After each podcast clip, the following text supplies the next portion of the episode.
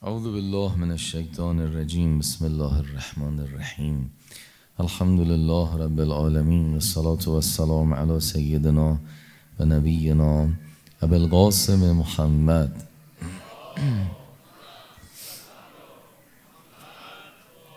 وعلى أهل بيته الطيبين الطاهرين المعصومين سيما الحجة بقية الله الأعظم روحي وأرواحنا له الفداه ولعنة الله على أعدائهم أجمعين من الآن إلى يوم الدين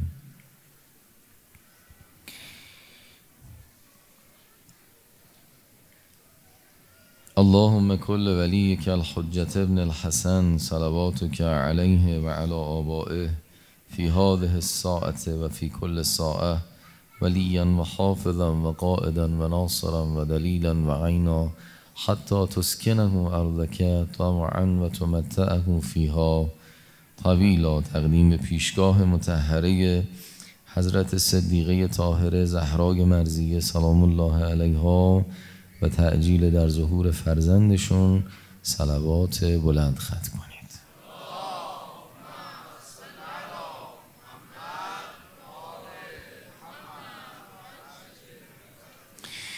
عرض ما این شد که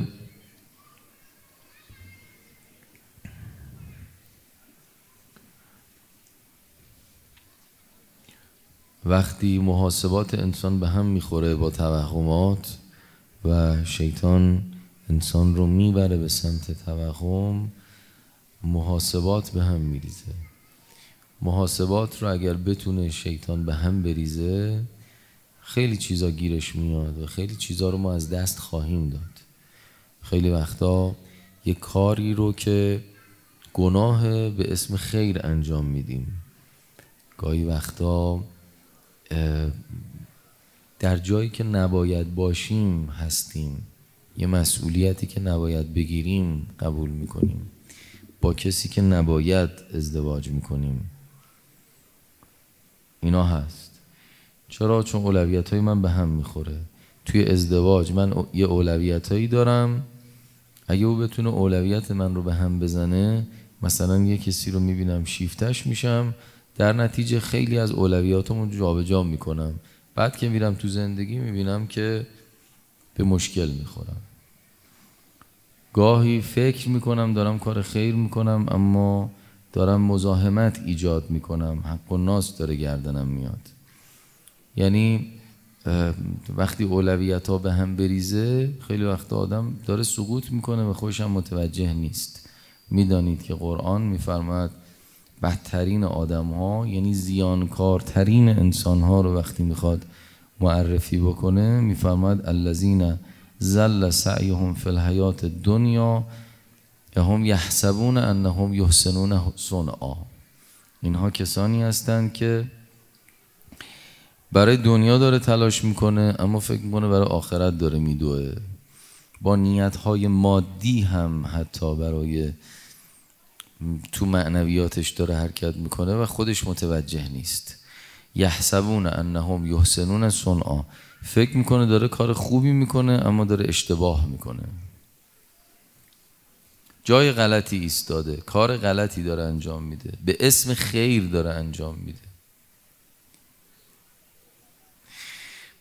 بعضی وقتام نه بین دو یا چند کار خیر اولویت ما رو به هم می‌زنه.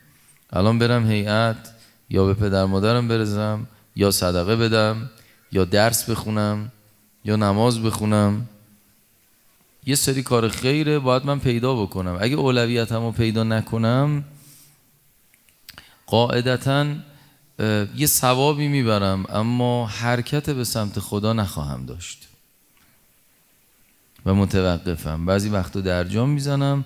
همون مقدمه و سراشیبی است که انسان رو به هزار جای دیگر هم خواهد کشاند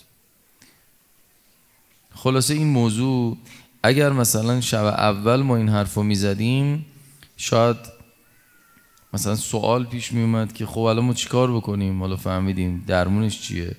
ولی الان مثلا چهار پنج شب صحبت کردیم بعد رسیدیم به اولویت. یعنی اینکه مقدماتی گفتیم. توی اون مقدمات اگر کسی کار بکنه اولویت ها براش انقدر نامفهوم نمیشه و انقدر به مشکل نخواهد خورد. حالا کسی که محاسبات الهیش به هم می‌خوره با محاسبات دنیایی تو دین وارد میشه. میگه اونجا شامش بهتره میگه اونجا سینه زنیش بهتره میگه اونجا تو هیئت انتخاب کردنش هم این شکلیه. نمیگه به لحاظ معنوی چی گیره من میاد.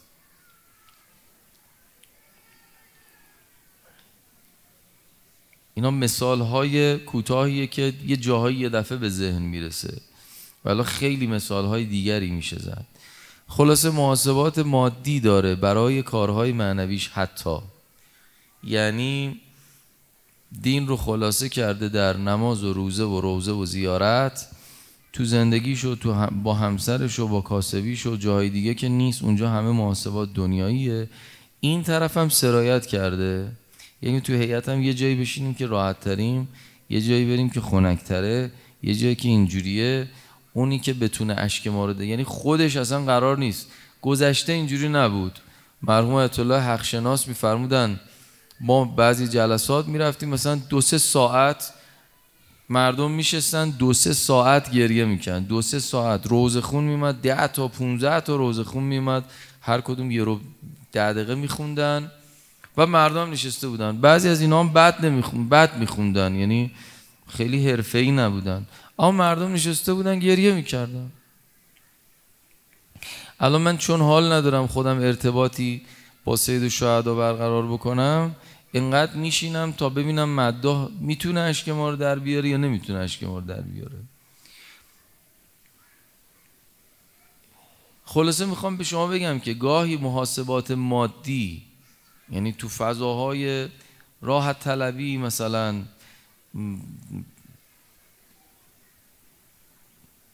خلاصه محاسبات دنیایی میاد و حتی موضوعات معنویش رو هم می‌گیره.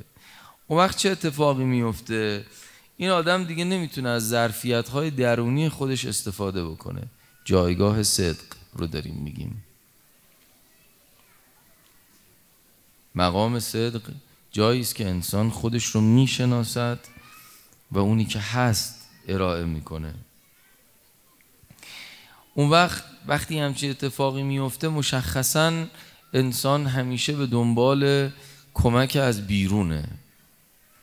یه نفر بیاد به ما کمک کنه گریه کنیم. یه نفر بیاد دست ما رو بگیره تو معنویت. یه نفر بیاد بگه آقا این قرآن تو دست شماست. خب باز کن یه مطالعه بکن الان یه گرهی به ذهنت افتاده. قرآن مدعیه که من همه پاسخها رو دارم. خب این رو بریم سراغش. یه search هم بکنیم. الان دیگه آیت الله گوگل هست دیگه. خیلی راحت میشه خیلی چیز موضوعات رو در آورد. از قرآن و روایات. سراغ اونم نمیره. بعد بهش میگن یه پیرمردی سر قله مثلا فلان کوه یه روستایی اونجا صاحب نفسه. یه بریم اونجا از نفس اون استفاده کنیم. گاهی وقتا ما توهین می‌کنیم به کتاب خدا. یعنی که تو دستمونه مراجعه نمی کنیم یه جایی خوبه از نفس صاحب نفسان استفاده بشود. بسیار خوبه. اما به شرط اینکه کلا همه چی تعطیل نشه. از سر تنبلیه فقط. یعنی سراغ قرآنم میاد میگه آقا یه استخاره بزن که ما خیلی فکر نکنیم که باید چی کار بکنیم. میگه خب یه ذره مشورت بکنی معلوم میشه تو این دوراهی چی کار بکنی. ما رو به خاطر عقلمون خدا روز قیامت معاخذه خواهد کرد. اما به خاطر استخاره زدنمون کاری به کارمون ندارن. یعنی شما بزنی بد بیاد بعد بری انجام بدی قیامت یقمون رو نمی‌گیرن. بگن که آقا چرا قرآن گفت نه تو رفتی انجام دادی. یا اگه خوب بیاد من انجام ندم قیامت یقه ما رو نمی‌گیرن. چون اصلا ملاک نبوده همچی چیزی. ولی محاسبات دنیایی آدم رو تنبل می‌کنه راحت طلب می‌کنه. مراجعه به دین برای راحتی است نه برای گرفتن نسخه. همیشه نگاه به کمک دیگرانه. در صورتی که درون یه ظرفیت و استعدادی وجود داره که خدا عطا کرده و کشف اون ظرفیت و استعداده که انسان رو به سعادت و موفقیت میرسونه. چه مادی چه معنوی. منطقه بیرون نگاه می‌کنه. آقا یکی بیاد کمک کنه.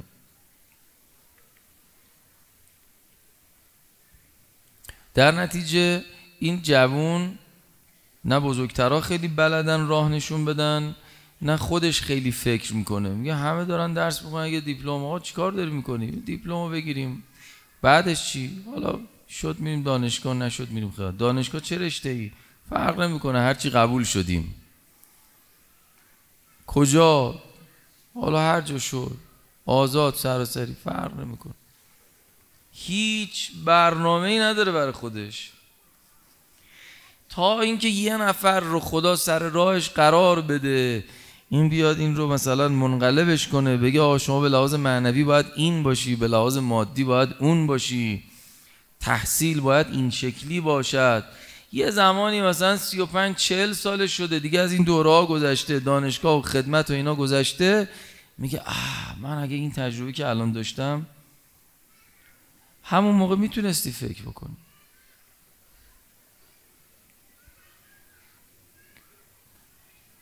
یکی از رفقای ما تهران میگفتش که خیلی ای دارن. سعی می‌کنن که بیشتر اینها رو حل بدن توی اشتغال اینها. گویا خانومی اومد بی سرپرست و اینها که اصلا ما ماهیانه یه کمکی بهشون بکنیم اونا گفتم خب خانم کمک ما ما از زیرش در نمیریم وظیفمونه ولی شما نمی‌تونی کار بکنی. گفت کار گیر نمیاد. گفتم شما تو خونه غذا می‌تونی بپزی؟ آشپزی. غذا که بر خود میپزی. گواره دست پختت خوبه بعد. تا آقا یه سرمایه من به شما میدم. پنجاه تا دونه کارت ویزیت. بزن. یه سرمایه اولیه یه سری مواد اولیه هم بخر. شما دو تا دونه پاساژ مثلا نزدیک خونتون هست. 20 تا تو این پاساژ 20 تا تو اون پاساژ برو این کارت ویزیتا رو بگو آقا من غذای خونگی دارم. این شماره این فلان. اگر خواستید یه مدتی از جیب می‌خوری.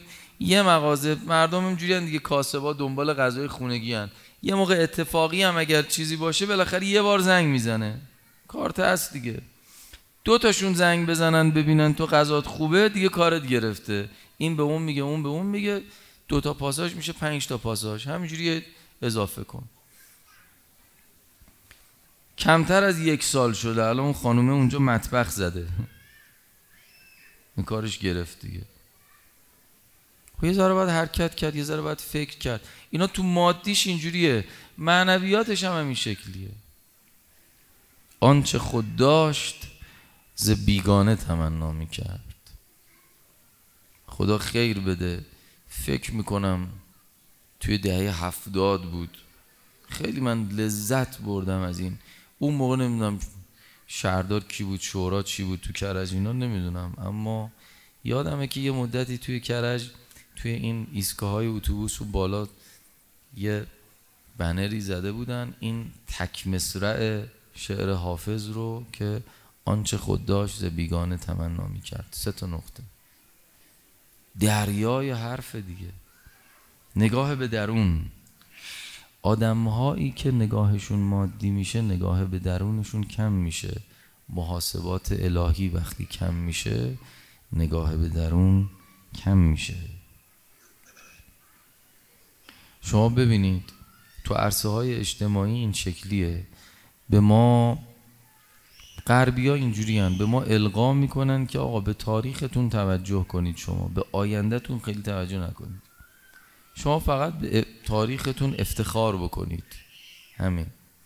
استفاده و عبرت و اینام نه. فقط افتخار کنید. تازه اونم شما نمی‌تونید حفظ کنید. ارزه ندارید. نمی‌دونم میراث فرنگیتونم بدید. ما ما تو موزه های اروپا اونجا براتون نگه میداریم. شما مصرف کننده باشید. مواد خام از شما تولید و توزیع از ما. یعنی یه کاری می‌کنن. معدن سنگ و جواهر از ما نفت از ما. نمی‌دونم منابع علوم انسانی همش از ماست. یعنی تولیدات ماست. هزار سال ما تولیدات علوم انسانی داشتیم. هنوزم داریم. مغز و نخبه علمی از ما گرفتن از اونا و تولید و توضیح اونا به ما بگن که چی مصرف بکنیم چه ماشینی چه علمی چه روانشناسی چه نخبه‌ای با چه ویژگی هایی چه محصولاتی به چی فکر بکنیم چی بخوریم. القام می‌کنن که اسم این روشنفکریه. شما روشنفکر شدید شما الان شبیه اونوریا شدی. نه دیگه ما رو بردن تمام شد. نتیجه این که قبل انقلاب مسئول داشتیم میگو آقا ما یه آفتابه نمی‌تونیم تولید کنیم. بعد انقلابم تو همین سالهای اخیر مسئولی داشتیم که میگو ما آبگوشت بزباش بیشتر نمی‌تونیم تولید بکنیم ما ایرونی ها و جدی این حرفو می‌زد.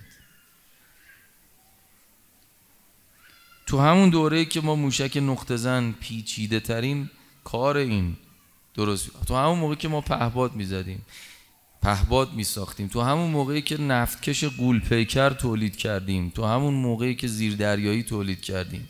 تو همون دوره‌ای که تو بحث نانوتکنولوژی تو دنیا حرف برای گفتن داشتیم. تو همون دوره‌ای که ما تو سلول های بنیادی حرف برای گفتن داشتیم. دانشمنده ما دارن کار تو همین زمانی که ما 100 سال تو صنعت واکسن تو دنیا حرف برای گفتن صاحب سبکیم ما تو موضوع واکسن و موضوعات بیولوژیک. تو دنیا کمتر که 7 ده تا کشور تو دنیا که تازه این شکلی هم نه دو سه تا کشوره که این شکلی مثل ما ورود کرده توی موضوعات بیولوژیک این شکلی. صنعت واکسن ما صنعت 100 ساله عجیب و غریبه.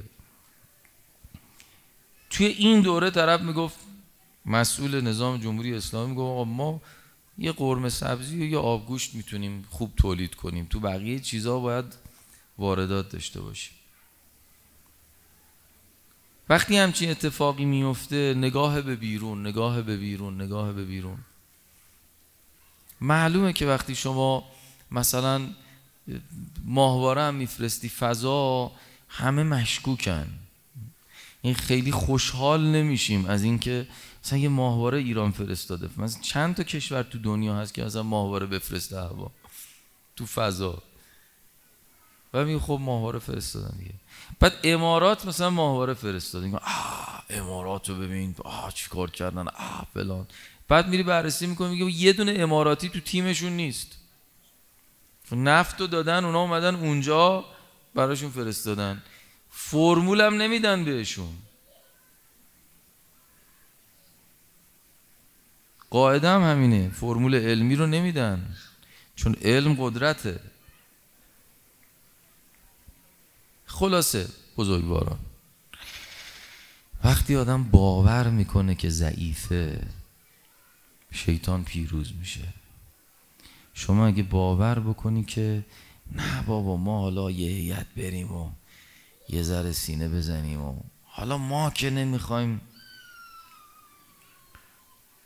اگر آیت الله بهجت آیت الله بهجت شده فقط یه رمز داشته و اون این بوده که باور کرده که می شود رو خودش هم تکیه نکرده. مگه ما قراره به جایی برسیم؟ خدا باید ما رو برسونه.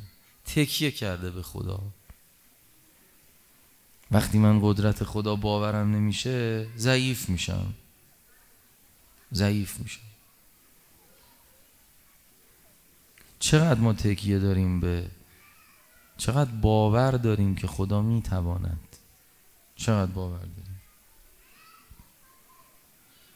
ما یه آیاتی تو قرآن داریم که موازنه قوا رو توی مثلا جنگ تو عدد میگه موازنه قوا رو اصلا نفی می‌کنه.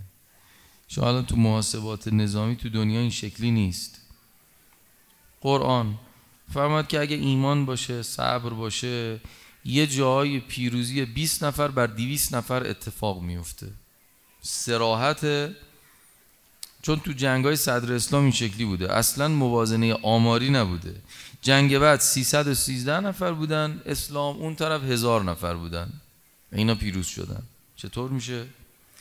جنگ احد مسلمان ها 700 نفر بودن اونور 3000 نفر بودن. جنگ خندق مسلمین 3000 نفر بودن اون طرف 10000 نفر بودن. خندق پیروز شدن. جنگ موته ده هزار تا مسلمون بودن اونور هزار نفر مشرکن. ده برابره. بازم این طرف موفقه.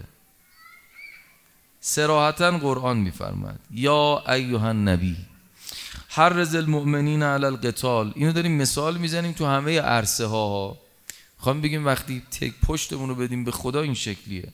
مؤمنین رو تشویق کن برای جنگ. این یکم منکم اشرون صابرون یغلبو معتین اگر اینها 20 نفر باشن بر 20 نفر بر 200 نفر غلبه می‌کنند. و یکم منکم معتن یغلب الفا من الذین کفروا. اگر اینها صد نفر باشن مقاوم باشن صبور باشن اون طرف بر هزار نفر پیروز میشن. و اون صادق علیه السلام فرمود آغاز صدر اسلام. یک مؤمن معمور بود با ده تا مشرک جهاد بکنه. و حق فرار پشتی دستور می‌داد. می‌گفت شما باید با ده نفر بجنگی. حق نداری فرار بکنی. خب ما اینو تجربه کردیم. هشت سال مگه دفاع مقدس نداشتیم؟ با پنجاه تا کشور نزدیک پنجاه تا کشور جنگیدیم. از 18 تا کشور اسیر گرفتیم.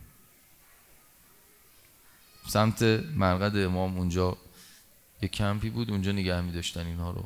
سربازان غیر عراقی که اسیر گرفته بودیم ما. مستقیما سرباز می‌دادن. مستقیما افسرانشون می‌دادن مستقیما سلاح و مهمات و این چیزا می آوردن می‌دادن هنوزم همینه. اینا مثاله. یا ما اونجا رو با دست خالی بردیم جلو با رئیس جمهور خائن با مسئولینی که بلد نبودن با اینکه ما یه سیم خاردار نداشتیم. دست خالی. فقط چیزی که بود ایمان بود. باور می‌کردن. شهید برونسی یه خاطره ای دارن. میگه تو عملیات داشتیم می‌رفتیم. شب بود تاریک بود. بعد خب با بیسیم فرمانده ها با همدیگه در ارتباط بودن. یه دفعه دیدن که شهید برونسی نکاتی که داشت تذکر می‌داد یه حرفی زد. گفتش که آیون فرمانده ها حواستون به ماه هم باشه. بعد یه ده دقیقه 20 دقیقه دیدن که فرمانده ها دارن گریه می‌کنن. چه اتفاقی افتاده؟ اینا تو دشت که می اومدن اگر نور باشه و اینها شناسایی میشن عملیات لو میره. ابر میومد جلوی ماه رو می‌گرفت. بعد می‌رفتن تو نهر می‌خواستن رد بشن. اونجا نیاز به نور از آب می‌خوای رد بشی ابر می‌رفت کنار. ببین اون فرمانده است. توی بهبوی محاسباتی که داره محاسبات الهیش فراموش نمیشه. این خدا باید ما خدا رو حذف می‌کنیم. خدا تا زمانی که من گره به زندگیم نخورده حذف از زندگی من. میگه که چه نیازی هست؟ حقوقم می‌رسه تنم سالمه دارم زندگی می‌کنم. دعا هم لازم نیست درخواست و عبادت هم. حالا نماز صبح شد می‌خونیم. نشدم هیچ گره به کارم میفته تازه میام. تازه محاسبات الهی شروع میشه اونم با دعوا. طلبکارانه.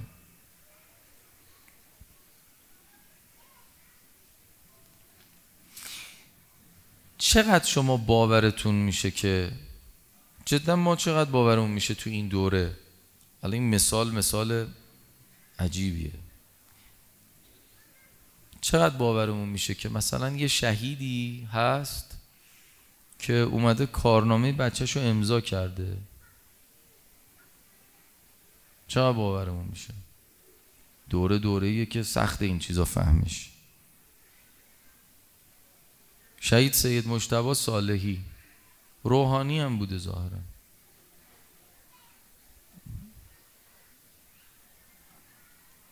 کارنامه بچه دختر دو تا دختر داره. تو مدرسه کارنامه ها رو میدن مدیر اعلام می‌کنه ببرید برید با باباهاتون امضا کنه بیارید. اینا خیلی قصه می‌خورن از اینکه مثلا ما بابا نداریم و اینها. میگه میان خونه یکی از دخترها تو عالم رویا خواب می‌بینه. می‌بینه که باباش اومده تو اتاق بغلش می‌کنه و اینها. بعد میگه که غذا خوردی؟ میگه نه. میگه برم برات یه غذایی بیارم. میگه نه بابا اون برگر رو بیار که قرار بود امضا کنم. میگه هیچ وقت بابام با خودکار قرمز امضا نمی‌کرد. گشتم دنبال خودکار آبی پیدا نکردم. خلاصه رفت و برگشت و اینها از خواب بیدار شدم. یادم هم رفت که این برگه چی بود؟ تعریف کردم من دیشب خواب بابار دیدم. فهم. می‌خواستیم بریم مدرسه گفتم برم اون برگه رو بیارم بدم مادرم امضا کنه. آوردم دیدم که امضا شده با خودکار قرمز. بعد نوشته این جانب نظارت دارم. سید مجتبا صالحی. پیش علما بردن تایید کردن. آگاهی اون زمان بردن دادن کارشناس خط. با دست نوشته های این شهید مقایسه کردن و کارشناس خط چند تا دیدن گفتن که این خط دقیقا خط ایشونه. کسی دیگه ای نمی‌تونه نوشته باشه. خدمت امام بردن امام هم تایید کرد. گفتن فقط این جوهر جوهریه که تو ایران گیر نمیاد. ما همچین جوهری یه همچین خودکاری ما نداریم تو ایران. دنیا رو نمی‌دونیم. ولی همچین چیزی اینجا گیر نمیاد. الان این برگه موزه شهدای تهران اونجاست. چقدر باورمون میشه؟ آقایون. سختمه چون بالاخره گفتن حرف بزن داریم حرف می‌زنیم. و من خودم اوزام خیلی میزون نیست. اما تو این شبا بیاید بخوایم یه چیزای این شکلی هم بخوایم. یه باوری که خدا من تو رو باورم باورت بکنم که تو هستی همه جا هستی. فقط تو حسینی و تو مسجد نیستی. تو خلوت منم هستی. خلوت های منم هستی. بعضی از روایت ها میفرماد که خداوند به ملائکش یه دفعه می‌بینه یه بنده ای می‌خواد یه گناهی انجام بده. به ملائکش میگه که مرخصید برید. می‌خوام با بندم تنها باشم و نمی‌خوام شما هم بفهمید که او چه می‌کنه. می‌خوام تنها باشم. منو با بندم تنها بگذارید. شب یتیم امام مشتباست قاسم ابن الحسن. تا حال و هوا مدینه یه فکری بکنیم. دیگه از فرد و شب فضا تغییر می‌کنه. در خونه کریم هر چی گیرمون بیاد امشب بردیم. چون از امام حسین هر چی بگیریم کمتر از اونیه که امام حسن بهمون میده. دامنشو بگیریم. یه شهیدی هست که شهید گمنامه. هر کی میره بالا سر قبرش یه گرهی داره خیلی حاجت میده. هر کسی میره یه گرهی داره گرهش رو اینجوری باز می‌کنه که میگه نظر می‌کنه. میگه من یه نظر روزه قاسم ابن الحسن. به نیت شما نظر می‌کنم روزه حضرت قاسم. ظاهرا یه ارتباطی هست نمی‌دونم. و گرهش باز میشه. امشب ما روزمونم نظر می‌کنیم برای اون شهید. هر کی حاجت داره به من گفتن مریض سفارش کردن قبل از جلسه. چند تا مریض دار و گرفتار. حواست باشه دیگه خلاصه. سیزده سالشه. اما همه عمرش یعنی سه سالش بود باباشو از دست داد. همیشه به امو به چشم بابا نگاه کرده. ابی عبدالله هم نذاشته او درد یتیمی بچشه. کربلا شد یه دفعه دید همه دارن میرن. قاسم ابن الحسن ایستاده تماشا کنه علی اکبر رفت. اون محمد اون یکی این یکی همه دارن میرن. یه لحظه احساس کرد که جا میمونه چون دیشبم از امو وعده رو گرفته بود. شب آقا فرمودند که شب آشورا همتون شهید میشید. قاسم بلند شد گفت امو منم شهید میشم. زود ابی عبدالله ازش سوال کرد. که یه وقتی کسی فکر نکنه این شیر بچه امام حسن ترسیده. میگه اما مثلا منم شهید میشم. نه از رو ترس نیست. دنبال شهادته. زود آقا سوال کرد. فرمود مرگ در نظر تو چگونه است؟ صدا زد احلا من الاصل اصلا فکر نکرد. از اصل شیرین تره. همه بفهمن. شیر بچه امام حسنه. اما یه دفعه دید همه دارن میرن. اومد جلو امو گفت امو دیشب گفتی منم شهید میشم بزا برم میدان. آقا یه نگاه به قد و بالاش کرد. تو زره هم به تنت نمیشه. نه امو برو.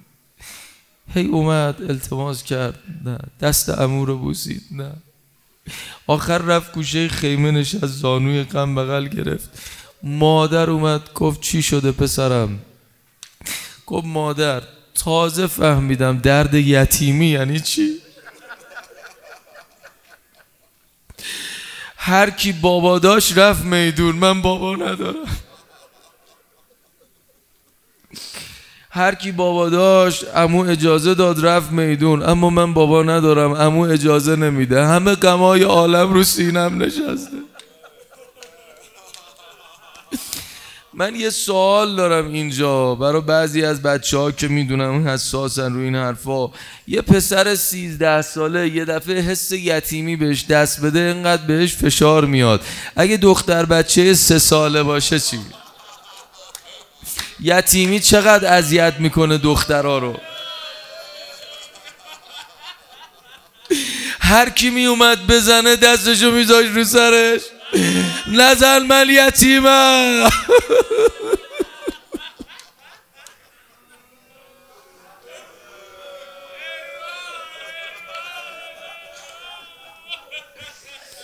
مادر گفتش که نه نگران نباش پسرم. بابات فکر همه جا رو کرده. یه نامه ای به او داد. فرمود این نامه رو بابات به من داده گفته هر وقت دیدی قاسمم همه قمای عالم به دلش بود اینو بهش بده. نامه رو گرفت دوید اومد. امو ببین تو میگی نرو اما بابام گفته برو میدان.